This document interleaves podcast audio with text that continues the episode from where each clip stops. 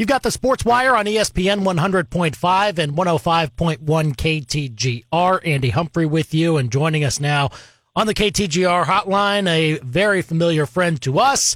He is Jeff Parles. He is of the Book It Sports Network, and he uh, can you can catch him on the Parlay Cast uh, basically every single day. I don't know, uh, is it a daily thing for you on the Parlay Cast, Jeff, or is that uh, bi daily? I, I don't know what what you do. No, no, no, no Wednesday. No, Wednesday, no Wednesday program. Okay. Yeah. There's no Wednesday program, but but either way, go check it out. It's at his Twitter handle at Jeff Parles uh, on Twitter. Uh, Jeff, uh, we we know that uh, that folks have wondered uh, what your yearly uh, outlook is once the the calendar turns over for your bets, and I I don't want you to go through every single one because we don't have time, but whatever your most uh, unlikely bet that you that actually hit so far in 2021 do, do, you have one in mind so far that that has been a 20, bit of a surprise in, to you? in, in 2021 no not, uh, nothing it's been pretty pedestrian so far this year uh, in all honesty nothing uh, nothing too fun uh, i'm back in nevada so my my options for really fun bets are actually limited despite what some may believe because Nevada sports books are stuck in the Stone Age at this point, as opposed to the new jurisdictions. Uh, New Jersey, uh, not too far, obviously, from Como, Illinois. If you just take that two two hour ten minute drive into Illinois, you got uh, you got all those options at your disposal, and they're quite frankly better than the options I have out here right now. So, uh, nothing too fun so far uh, in 2021 in the way of uh, of, of really entertaining bets. It's really just been some traditional stuff so far. Well, that that's at least uh, good that we know that you are at least sane. So we we always uh, enjoy this. Debatable. Oh, okay. Uh, all right. Well, we'll just leave it at that and let people interpret it however they want as we're talking with Jeff Parles here on the Sports Wire, KTGR and KTGR.com. Uh, obviously, NFL divisional round uh, playoff time is upon us. And uh, most folks are on the Cleveland Browns train even past last weekend. There there is a lot of chatter that I that I've seen about uh, the Browns maybe having an upper hand at times against this Kansas City Chiefs squad. And now that the Kansas City Chiefs are coming off of a bye week and essentially what was two bye weeks because most of their players rested week 17 because they had that top seed locked up. Uh, now now they play a, a, meaningful game again and the last time they played a meaningful game they didn't look that good uh, so uh, is it justified to say that that the browns uh, can take advantage of that at all or are we just forgetting how great the chiefs have been uh, throughout the entire year so it's uh, i think it's a little bit uh, there's a lot of things going on here look it's a 10 point line not a half point line for a reason uh, Kansas City is still better than Cleveland, even with the issues that the Chiefs have had over the last eight weeks of the season. Andy, they still kept winning games. Their only loss was the game where your boy Chad Henne played quarterback, and none of the none of the big horses played in that game. So they keep winning despite not looking impressive, and that is a hallmark of a really darn good team. Obviously, I, I think the big thing more than anything, though, in this game is I'm very curious to just see and again, Kansas City handled the pressure pretty well all year long. They're the defending Super Bowl champions.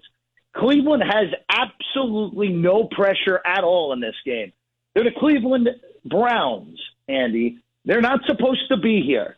Just the name of the franchise, what that franchise has meant over its history, especially since they came back into the league in the late 90s. They have been perennial losers.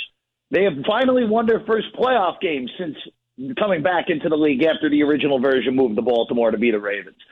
So look, I think the line is a little steep. I would have expected eight, eight and a half, uh, ten, nine and a half. There may be a little value on Cleveland, but it's just hard to bet on. A, a, a, excuse me, bet against Patrick Mahomes with anyone in any spot. So, and I know KC has KC hasn't covered since that Jet game uh, on November first. So pre-election day uh, Andy. Or mm. so look, uh, I, I think you're in a scenario where I probably will stay off. I would bet the only bet I would consider is taking the points with Cleveland. Well, it would not shock me if KC vaporizes them, and it would not shock me at all if Cleveland has the ball late with a chance to win the game and pull what would be a mega upset. Jeff Parles joining us on the Sports Wire, KTGR, and KTGR.com. Uh, do do we see a lot of points in this game? I, I know that uh, obviously Huge the total. Chiefs the the Chiefs obviously know uh, how, how to put the points up there, no matter the defense. And it seems that the Browns uh, maybe their chances are hinging upon getting a few stops here and there. Uh, this Browns offense, meanwhile, uh, has shown that they can move the ball with some consistency, and and that might pose some issues to the Chiefs defense, which has been a little bit porous at times. Uh, do do you see this as a as a high scoring affair? Let's put it this way, Andy.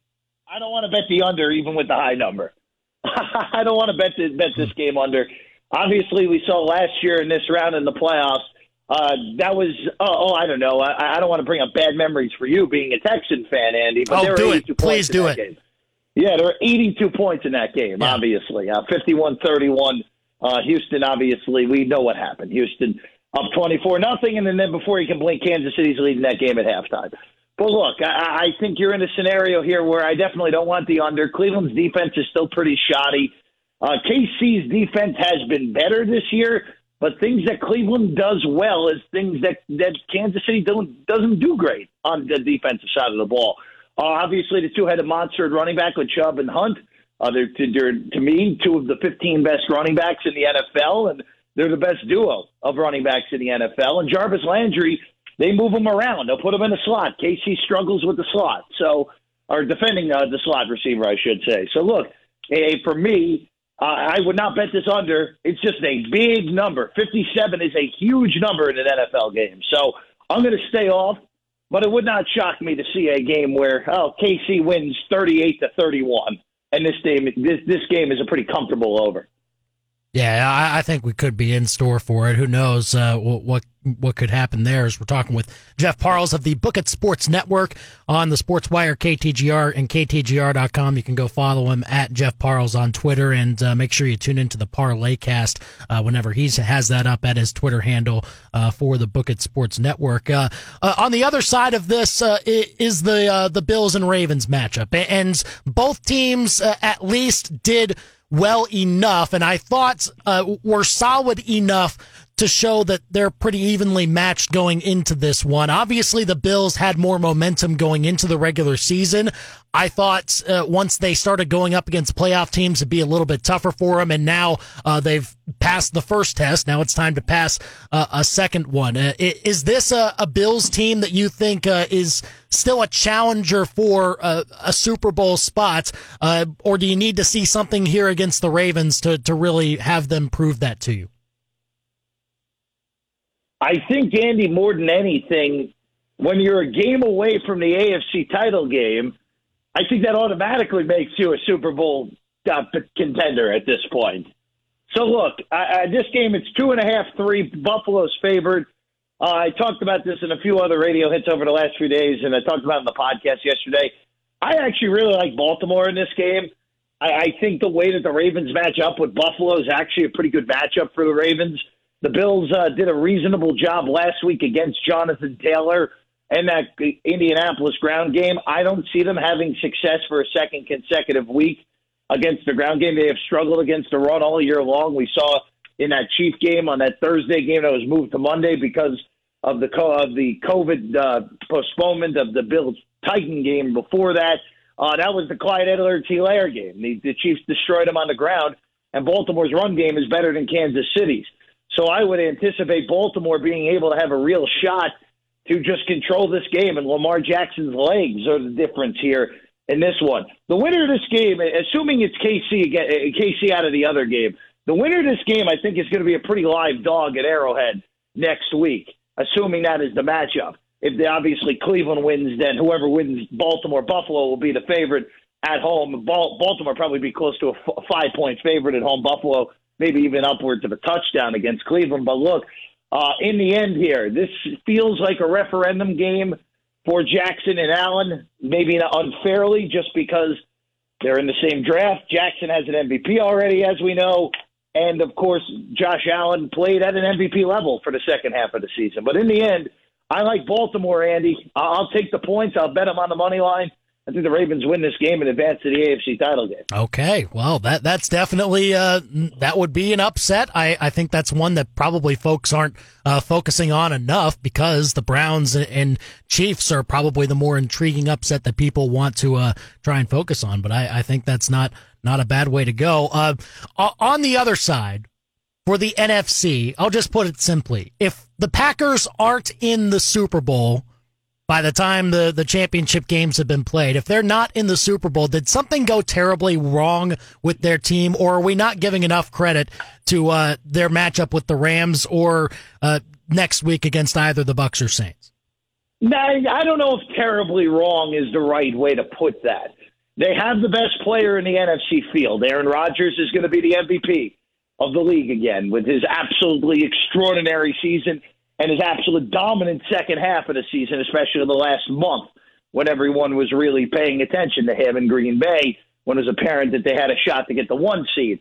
Uh, here's the deal more than anything. They do have a distinct advantage of playing at home. And now, look, I know there's not going to be 80,000 screaming drunk cheeseheads there uh, because of the COVID protocols, but for the teams that are left, I think it does make a difference – that those games will be in Lambeau. Look at the Rams. Look at Jared Goff in cold weather. Yes, the Rams are three and one in the four games that they played under 40 degrees during the Goff era.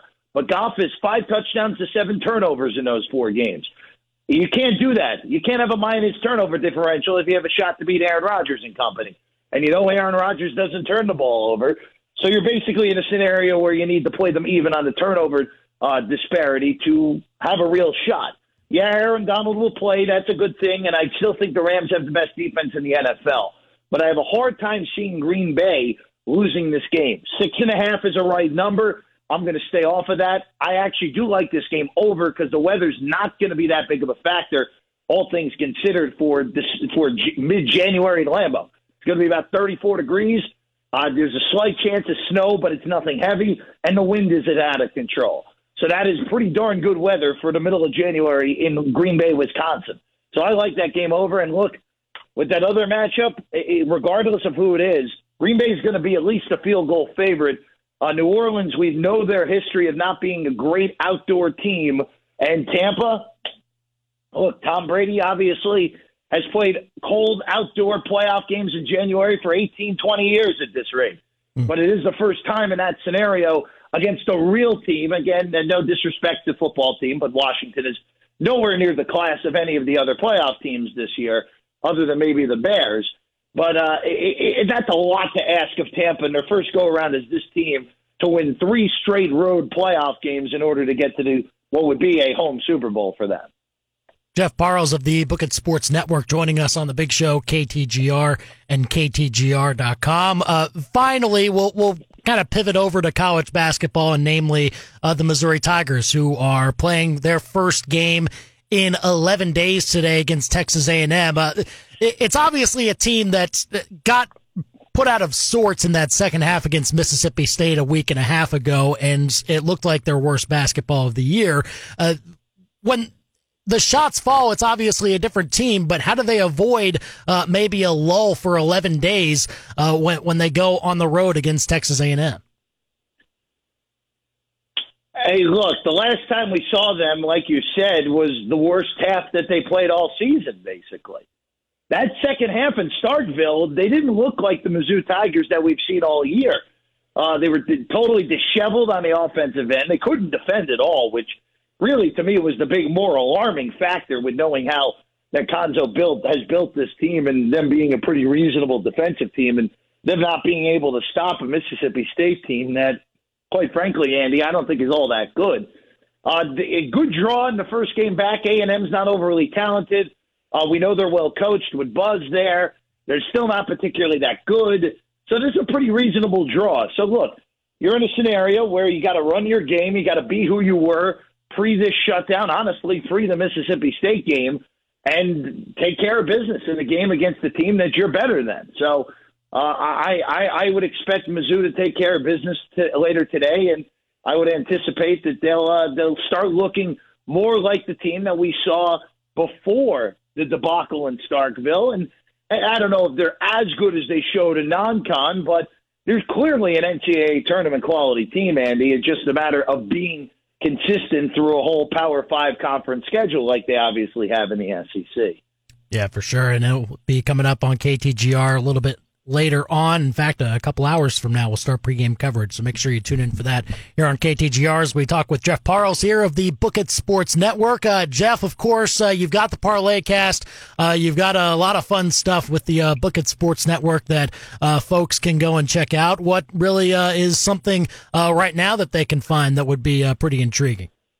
Go download the Book It Sports app, Andy. That's what I'll say. Go download the Book It Sports app. Go interact on our great new sports betting only social media app. You can track your plays as well, interact with a sports betting community without the uh, without the garbage of without the regular garbage on Twitter. I would say, Andy. I was trying okay. to figure out the right, right, way to say that, and and uh, I uh, I butchered it. Well, good. Is, well, uh, that's all right. You, but uh, you were diplomatic uh, but enough. Good, Go go download the Book It Sports app today. Go find more of our content, and of course, go uh, go listen to Parlay Cast uh, Monday, Tuesday, Thursday, Friday. Yep, go find it at his uh, Twitter handle at Jeff Parles, and uh, of course, uh, formerly of this here fine radio program, and uh, over in Vegas now, telling you about the Vegas perspective on the world of sports. Jeff Parles here on the Sports Wire, KTGR and KTGR.com. Uh, Jeff, thanks for joining us. Uh, and by the way, uh, inevitably, when we have you back on the big show, we expect you to give us a full breakdown